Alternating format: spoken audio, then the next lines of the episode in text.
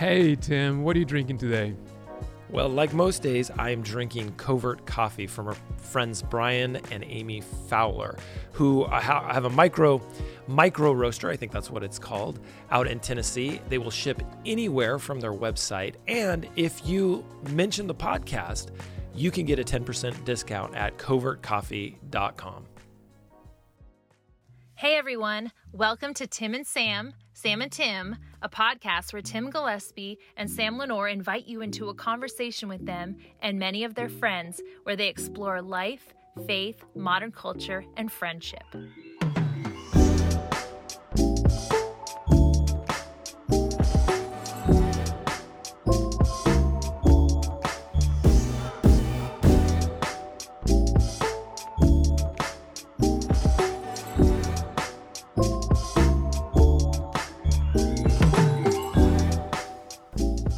Hey everybody, welcome back. This is Tim and Sam, Sam and Tim. Sam, how you doing today? What's happening, Tim? Hey, good morning.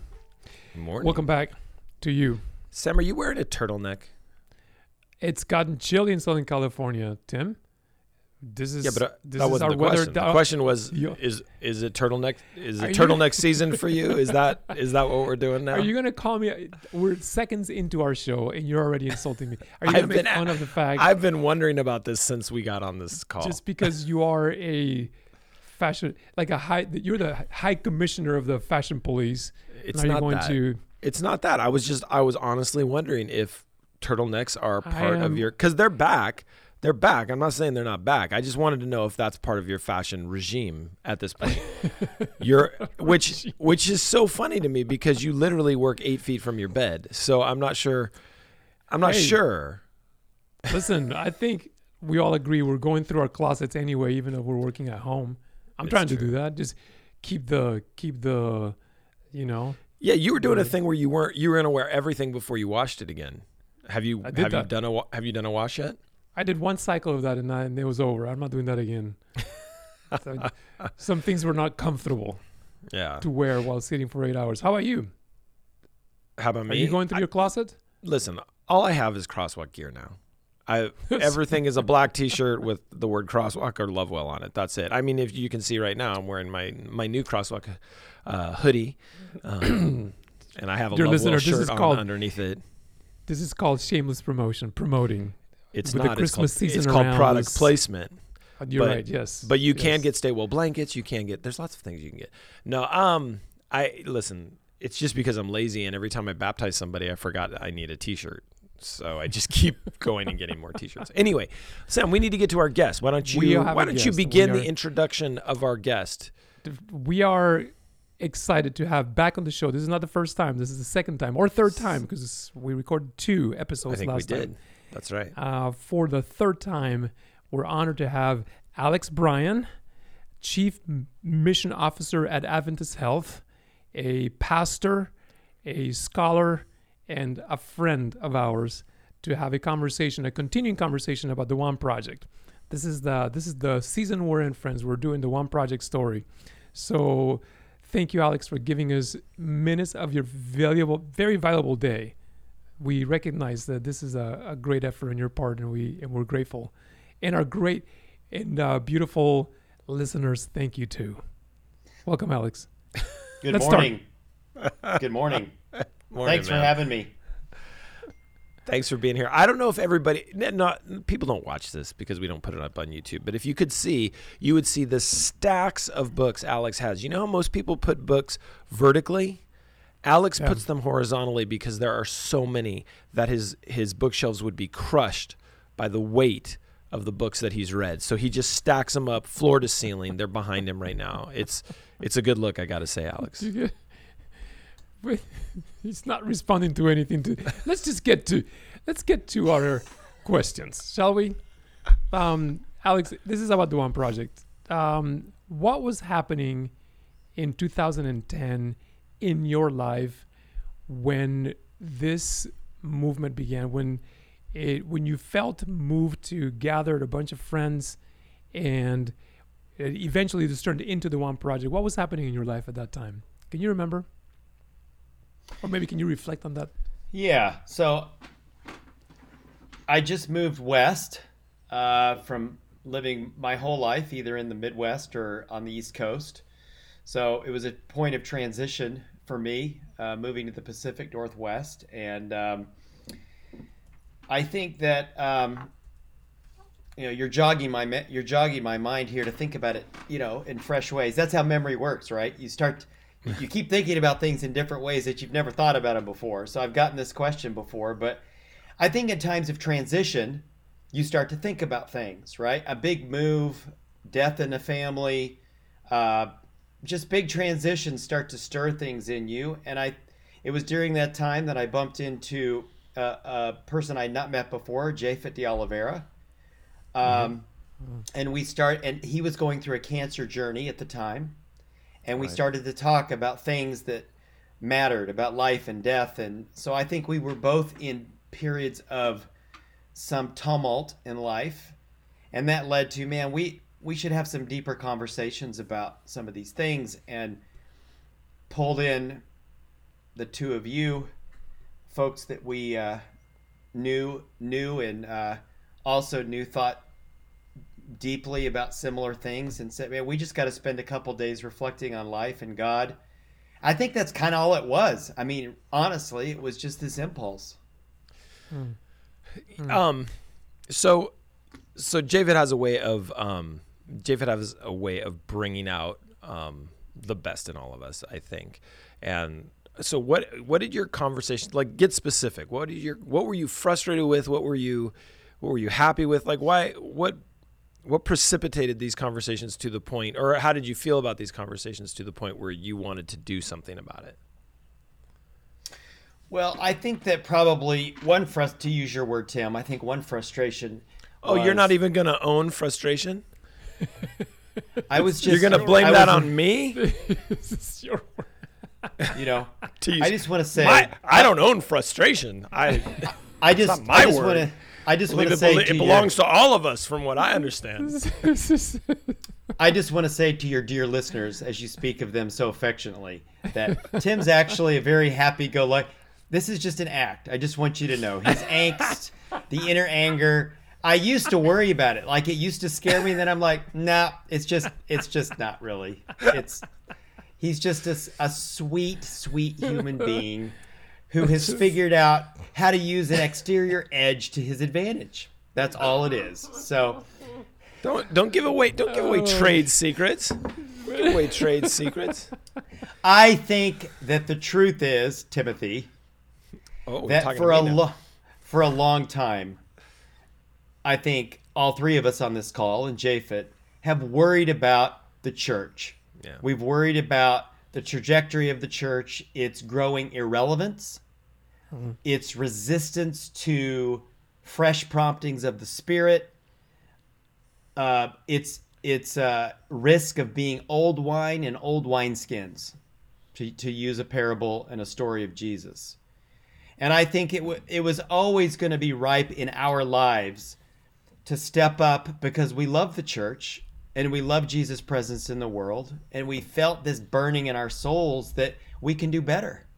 So it was gonna happen, whether it was the one project or you know it's crosswalk or it's at some point in all of us there was going to be these eruptions of the spirit that said we need to say some things we need to do some things.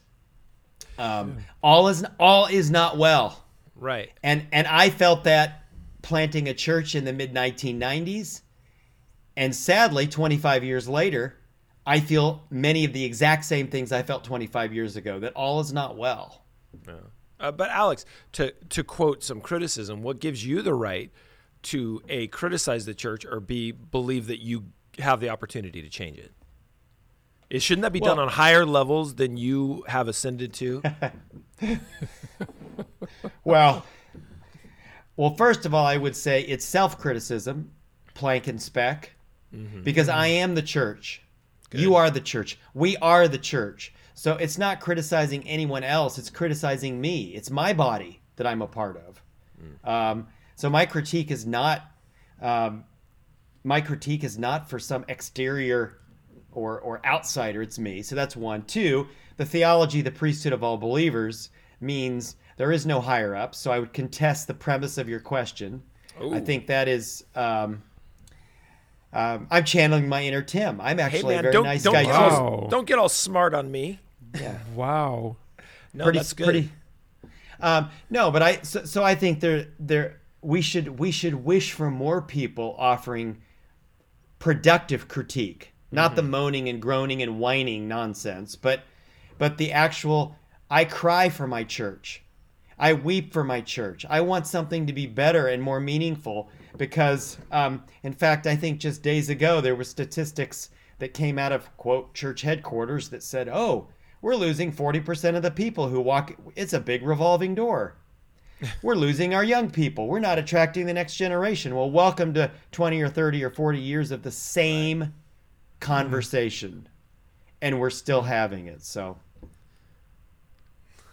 So is- that's that's good. Uh, we're gonna get you a little fired up here, cause cause we like we like smooth corporate Alex. Like he's he's an important guy, but we like we like kind of we like kind of angry, messy Alex too. So I'm just saying, I'm just saying the Dockers are coming off. No, that doesn't sound right. Um, um, I that even as I said that, I knew I'm I'm looking for I'm looking for the the the the rating, the like censorship rating. Anyway, um, so Alex, so so we get together in Denver and we have that experience. Reflect a little bit on that, and then I'm more interested on reflecting on Atlanta because you and I had a really important conversation in Atlanta. But give us a little background on Denver for you. Yeah, so Denver, um, five brothers. Um, I think we didn't even have a meeting room. I think just piling into a to one of the hotel rooms that we had, you know, reserved for a couple of nights. And I think two it was the suite that you and you and Japhet had. The suite because Sam and I did not Was have a it? Mm. suite. I believe you had a suite. Yeah. Just saying. That's right.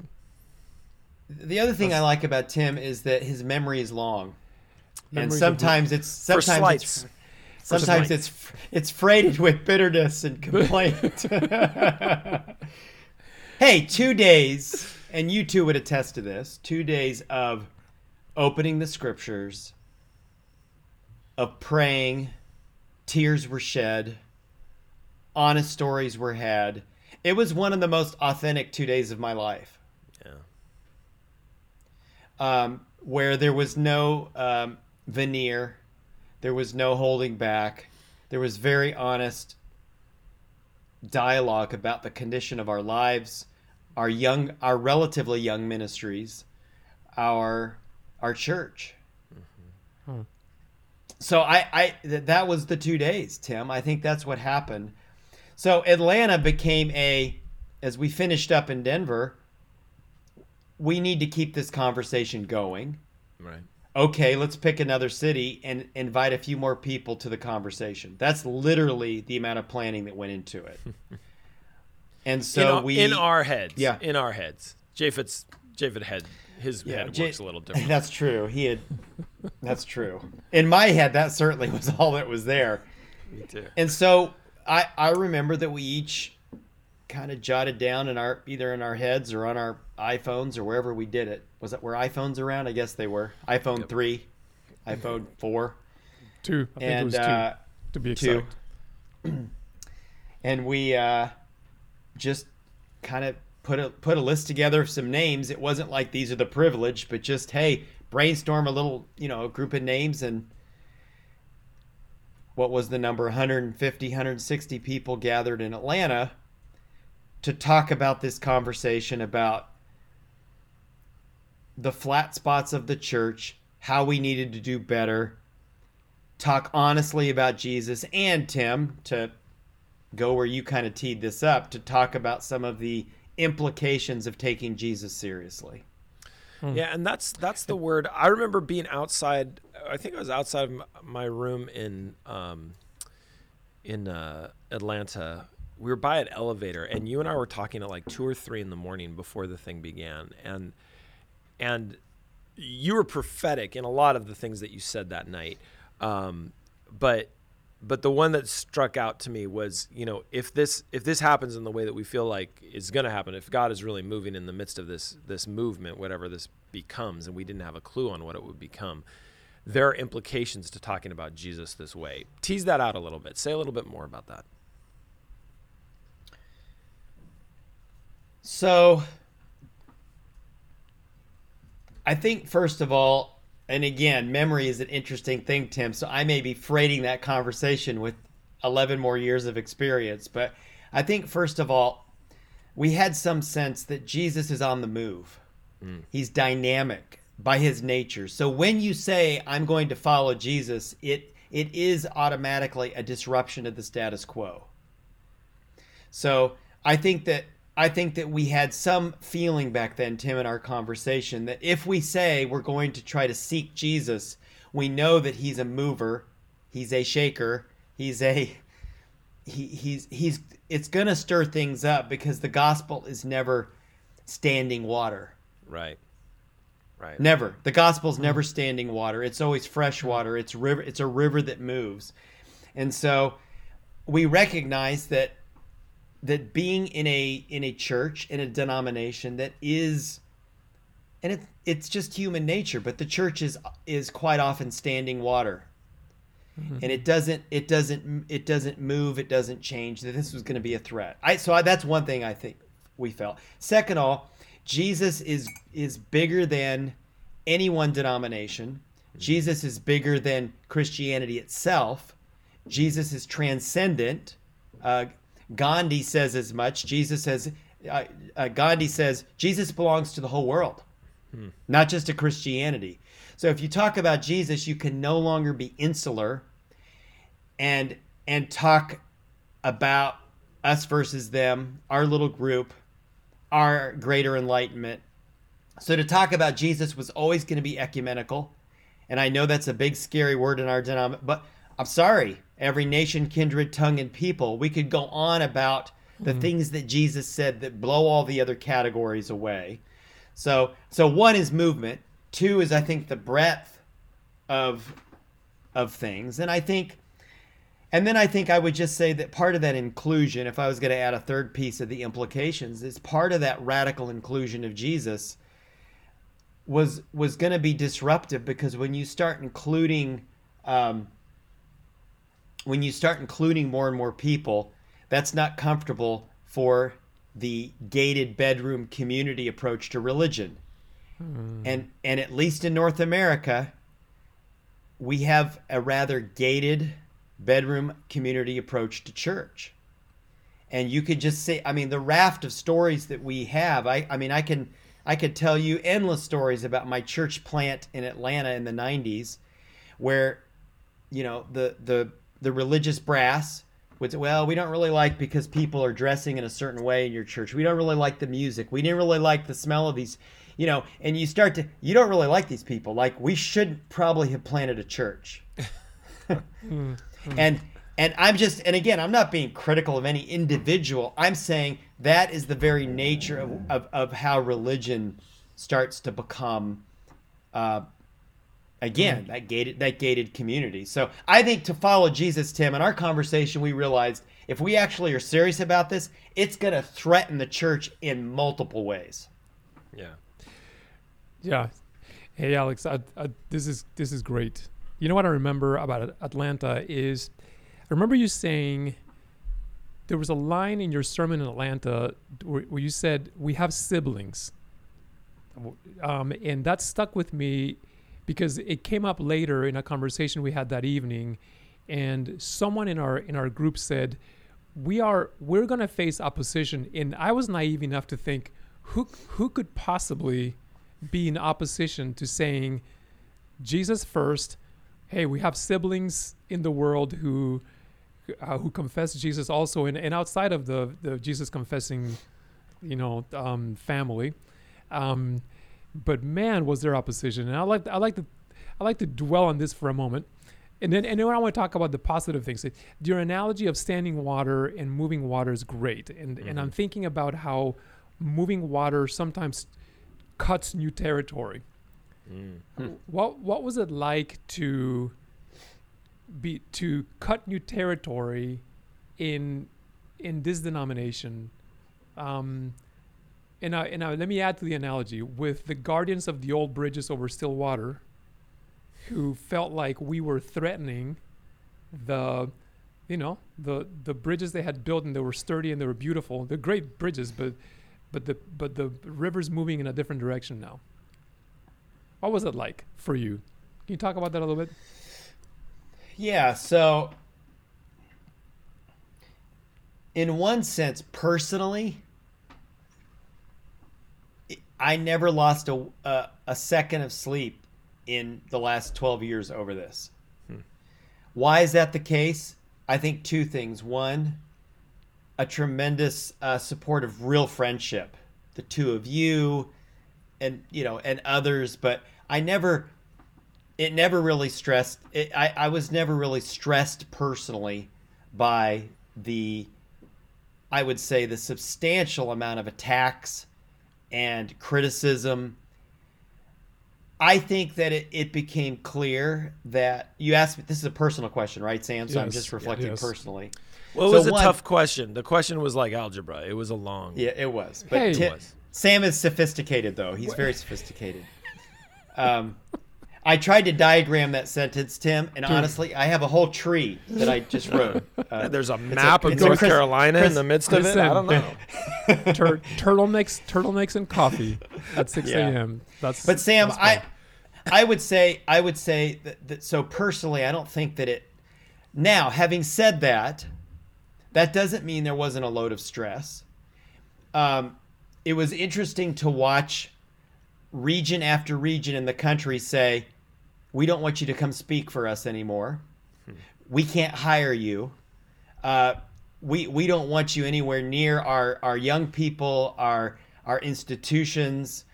Uh, things dried up quick because there was this wave of fear that that we became untouchable.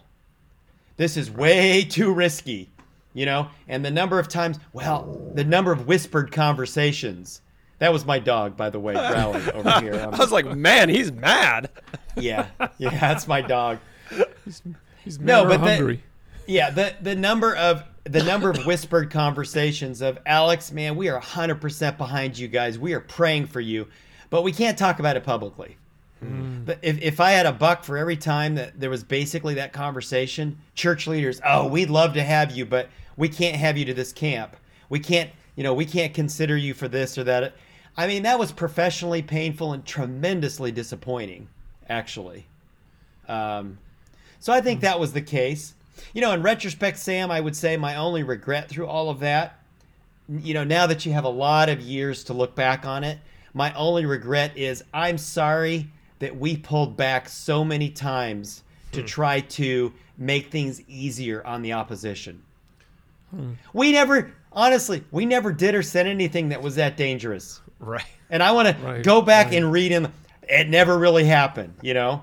You know, and all so so that's my disappointment is I think we tried to be so sensitive to the op because we understood that those and I think that um yeah. Well, you you say we'd never said anything dangerous, but that's by our by our evaluation yeah. of it.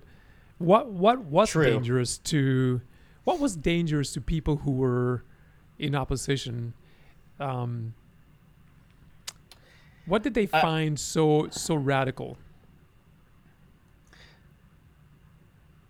I think for some people, what was radical is that the tent is bigger and includes everybody, and that's very disturbing when you have a a soteriology, a view of salvation mm-hmm. that is just us and not you and it's uh, our way of thinking, our theological formulations, and that's the ticket to get to heaven to live forever. I think when you blow that open, and it's clear that the preachers of the One Project say, "Come one, come all." This is going to be a big, beautiful Matthew and Luke style Jesus banquet where everybody could come.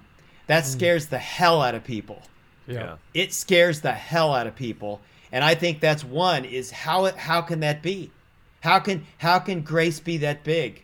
It just doesn't fit. How can my sense that the Adventist church is the only way that our whole eschatology is about it's us.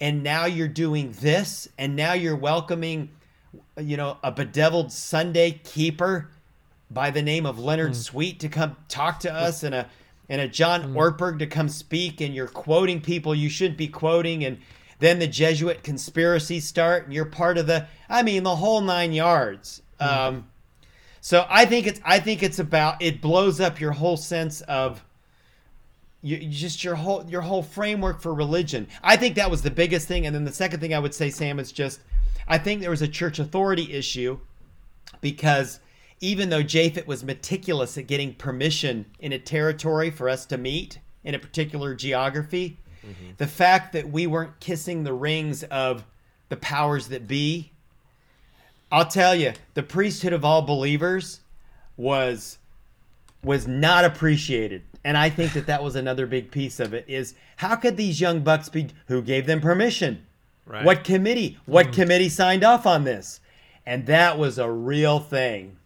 And it continues to be a real thing. We are we are so hierarchical in this church where we still have to get permission. Yep.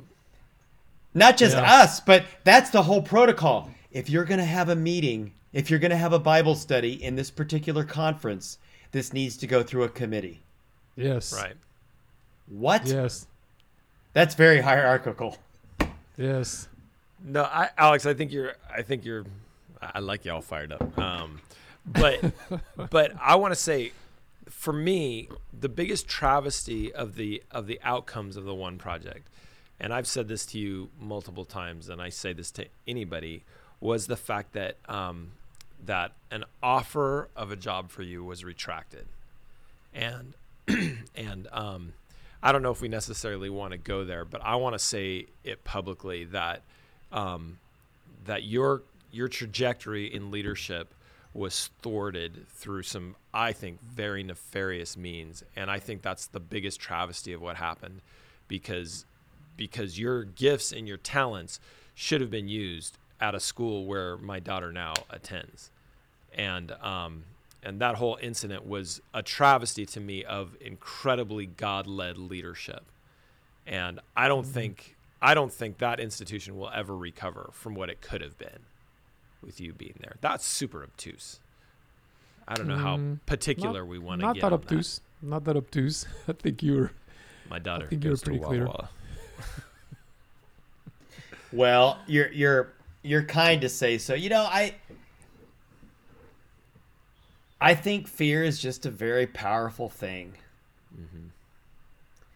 And I think that I think that um I mean, look at 2020. Who could have think about the amount of fear that people feel now. And all of the hate and all of the rage and all of the um Mhm. yeah. You know, Yeah. I, I, I just think, Tim, I just think we, we just have a, def- we're very, you know, I think, I think about the number of church meetings that I've sat, you know, committees and things that I've sat on where if we could just make a 2% increase in tithe, it's like sing the doxology. We made it through another year. Hmm. It's very defensive thinking Yeah. it's and again i'm not throwing I, I for anybody that would be listening to this i'm not i love the church but i do think we function in a very defensive posture so we don't want to make decisions that appear to have a little risk because they're bold or they're on the offense they're very we have a very we try to make prudent decisions that we feel like will protect the status quo Right. that is our default mode. And so, yeah, I don't, you know, you get a you get a guy in Dockers, a dangerous guy in Dockers like Alex, you know, um, you know, any. but I think, I think anytime, anytime you you feel like that somebody that Tim Gillespie, Sam Leonor is going to bring change, change is scary. And and I think there's going to be resistance to change. And I think that the posture of church institutions generally speaking is not one of proactive innovation. Uh, again to use a sports metaphor playing playing offense right?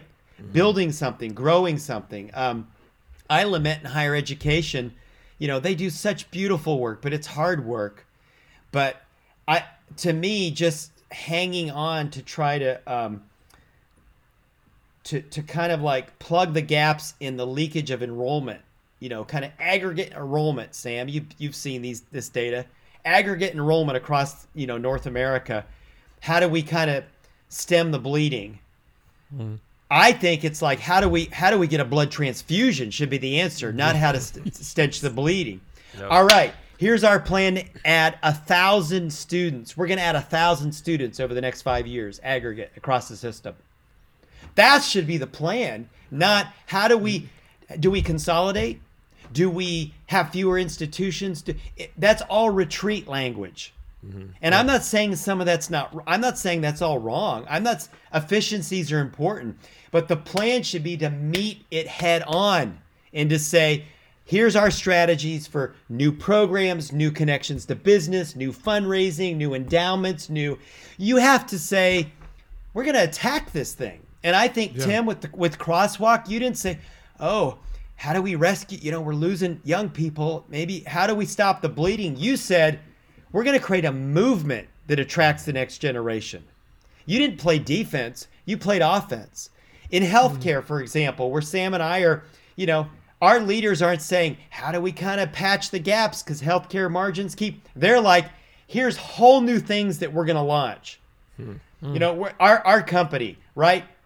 we we acquired blue zones and we're going to build a whole new vision for how to take healthful living and holistic living to communities. That's playing offense. And so i'm hmm. you kind of got me going here. So i don't i don't feel anything deeply about you know about a slight of eight years ago as much as i'm like come on! Where is the powerful proactive approaches to hmm. leadership in the church? And but it takes a mindset change that we have to say to our constituencies, we're not just going to play defense and sing the doxology because we had a 2.2% tithe increase. Woo! We're okay for another 12 months. That's awesome. no, that's awesome. I- I- I, I think we got I think we got the the whole Alex today, Tim. I love it. I love it. No, it, man, it's um, and that's what I've always appreciated about your leadership in the One Project is the um, is the passion and fervor that you have in order to move move a movement forward. Like you're you've often been you know that that that prime mover to keep us thinking about what we need to be thinking about. Yeah. Yes. Alex, I want to ask a couple of this is this is uh, there's so much to dig into here. I want to ask a question about your um the- theologically. Um how do we go on the offense? What kind of things did we do or did did you lead us in doing by the way because we need to name the fact Tim that Alex and Japhet were the co-founders of the One Project Yep. we we were uh, we played a part on this in this team, but the majority of the work has been done by Japhet and Alex. Yep. Um, wh- what kind of what in what ways theologically do we need to be on the offense? And did we try to be on the offense over the last ten years with the One Project? Any any kind of ways that you think we may have um, affected uh, the church? Um, and in what other in what ways do we still need to make some progress and you'd like to see us be Man, I don't Sam, I think I think probably you know, humbly, if the one project made any theological contribution, I think attempting to restore the primacy of Jesus and the significance of serious high Christology, where Jesus is taken seriously, um, is probably the closest thing to the theological push that we all engaged in in the last 10 years. And you could kind of sense that because uh, the pushback against the Jesus all, uh, which was Tim's um, nomenclature that he that he gifted us with, the pushback against that was no, Jesus isn't all. what about all the other things? That was the immediate gut reaction, a part of of many. So I think saying, look, Jesus isn't one of 15 doctrinal statements or 28 doctrinal statements or 52 doctrinal formulations. Jesus is up here and and all of scripture, all doctrine, all teaching sweeps into him and he holds it all together to quote Colossians. So he's everything. Um, and by the way, that's not elevating him above the rest of the Trinity, which was also something that was missed time and time again. Yeah. Is that Jesus is the revealer of Trinity. He reveals to us the Father, the Son. He's the gifter of Spirit. Jesus actually raises Trinitarian theology, which, by the way, is also under threat in our particular Yes, it is. tribe, which is interesting, where Jesus is viewed maybe as not fully divine. The Holy Spirit is not really a member. So I would argue that the, the that the work of the One Project was and continues to be theologically the elevation of Jesus and His incarnation, re- revealer of God and Trinity, and and how that starts to reset all of the other things that we happen to believe. Hmm. Hmm. Good. And- yes. Do, do you guys? I mean, you guys aren't just asking the questions. I think you would say that's right, don't you? I mean, I yeah, think that's. I think it's the picture and the frame, right? It's it's the center and the circumference. yes.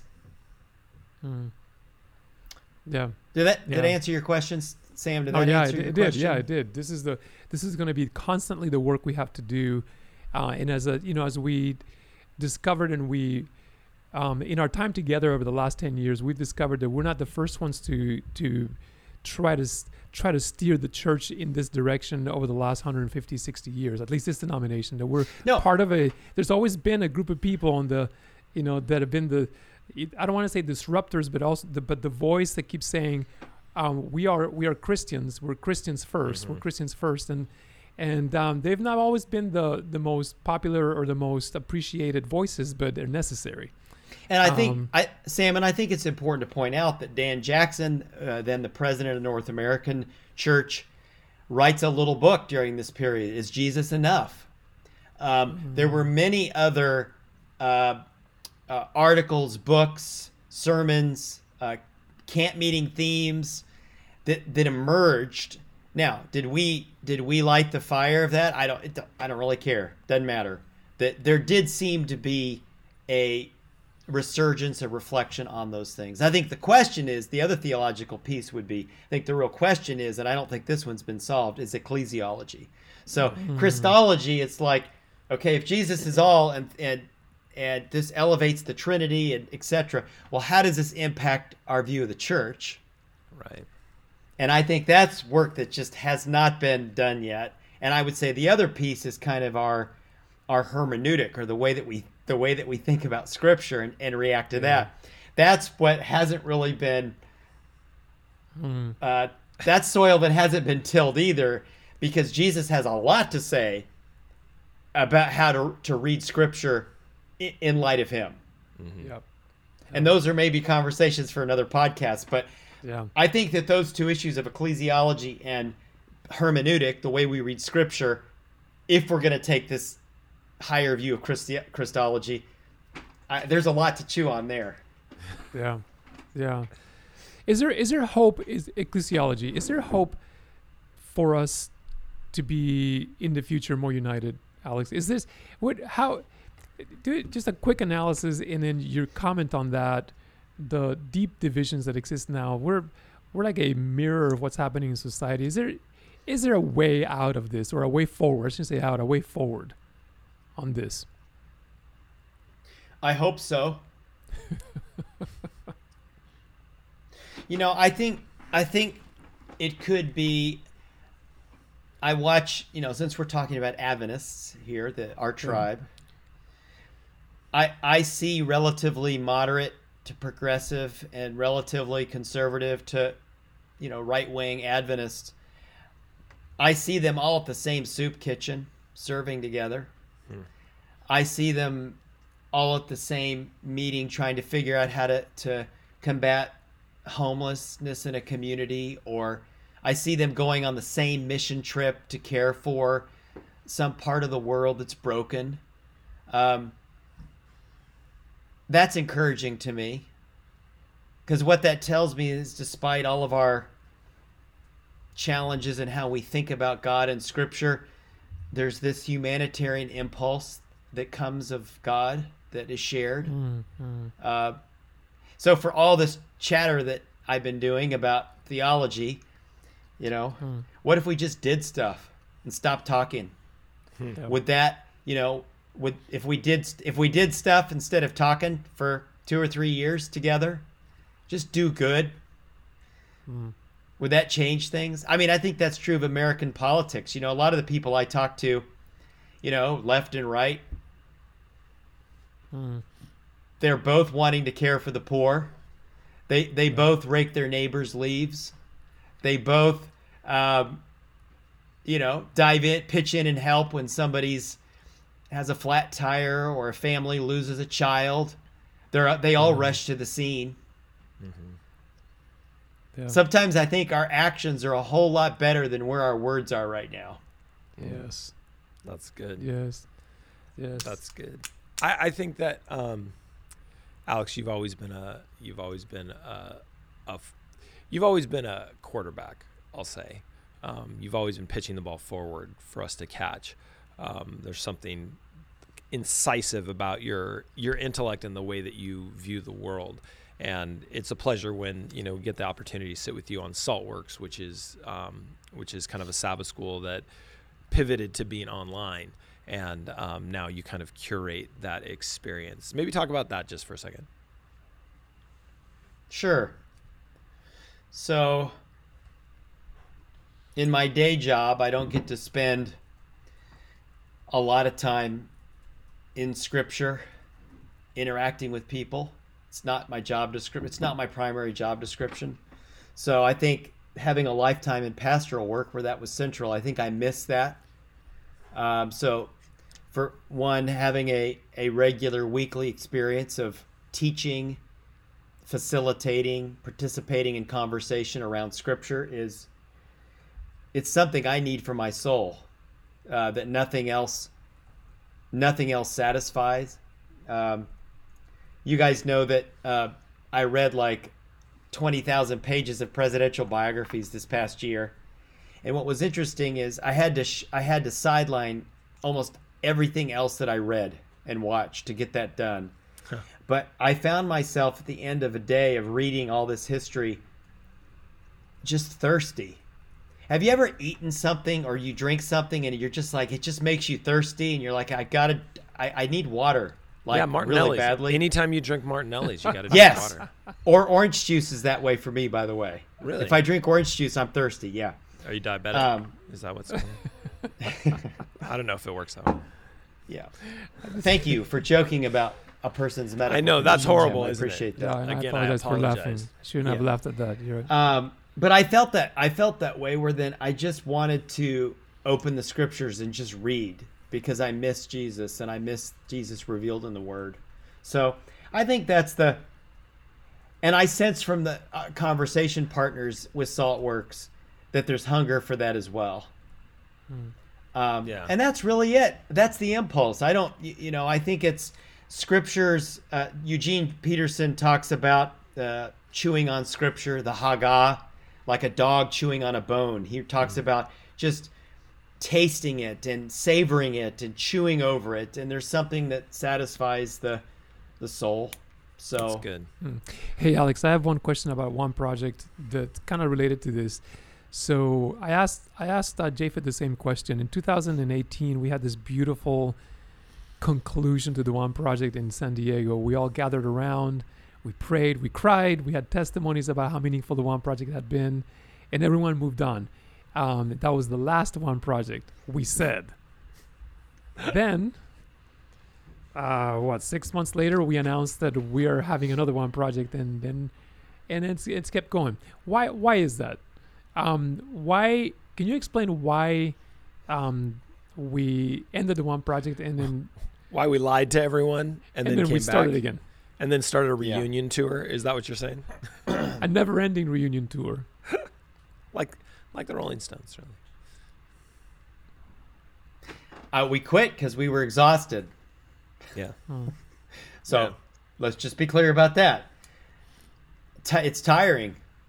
Um, it's an all. It's essentially an all volunteer organization, and we were exhausted, and it was an awful lot of work, and it was emotionally charged.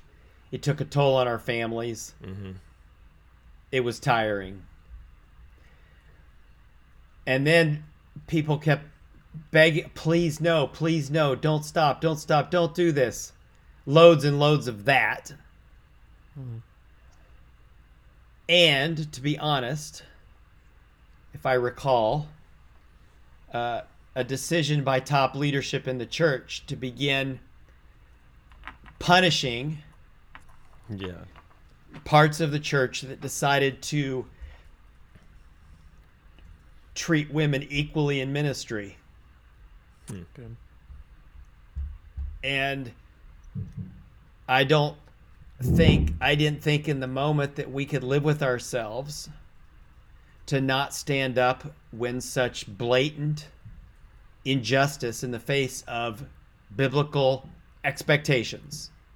Let me say that again. Such injustice in the face of biblical expectations for better behavior was going on. And I think that we realized it, we, we had to step up and say something because I think something that we have represented, even though it's not been our rhetorical focus, but something that we've represented has been justice Mhm. and, equal, and equality Yeah, equity. and and, and equi- equity equity and and honoring the image of God in in men and women. Okay. Yeah. Yeah. I am I right? I, I mean, I I th- yeah. those are the things. I think Yeah. that's what motivated it. Is are those things? Yeah. No, I think we saw the church becoming draconian in the measures that it was taking to punish people who didn't think like it. Which is Well, something I I, would- want to. I, I would just say Yes. when you say the church becoming, I, I don't know. I would say it wasn't the church doing that. I think it was leadership Okay. in um in Silver Spring, maybe not Right. the church. Yeah. Which is something that I actually want to talk about. But why don't we wrap this one up real quick and then and then Alex, maybe you can stay for a little bit longer and we'll jump into a second episode of this. Would that be all right? Sure, Tim. Awesome. You can't Awesome. ask him. You can ask him on air and have him say no. How do how do you edit that out? I don't think our producer can. Like, Um, that was a that was a strong arm. You're yeah, doing that's this like a exact- second episode. No. exactly what- No, Tim, you don't look like you've gained weight. No. Oh, there's going to be a lot more questions than than you were hoping for in this next session. Um, hey, everybody, this is Tim and Sam, Sam and Tim, with a very surly Alex Bryan. Thanks for hanging out with us, Alex. We're going to see you uh, soon. Everybody, have a great week, and we hope that you um, find some meaning in this.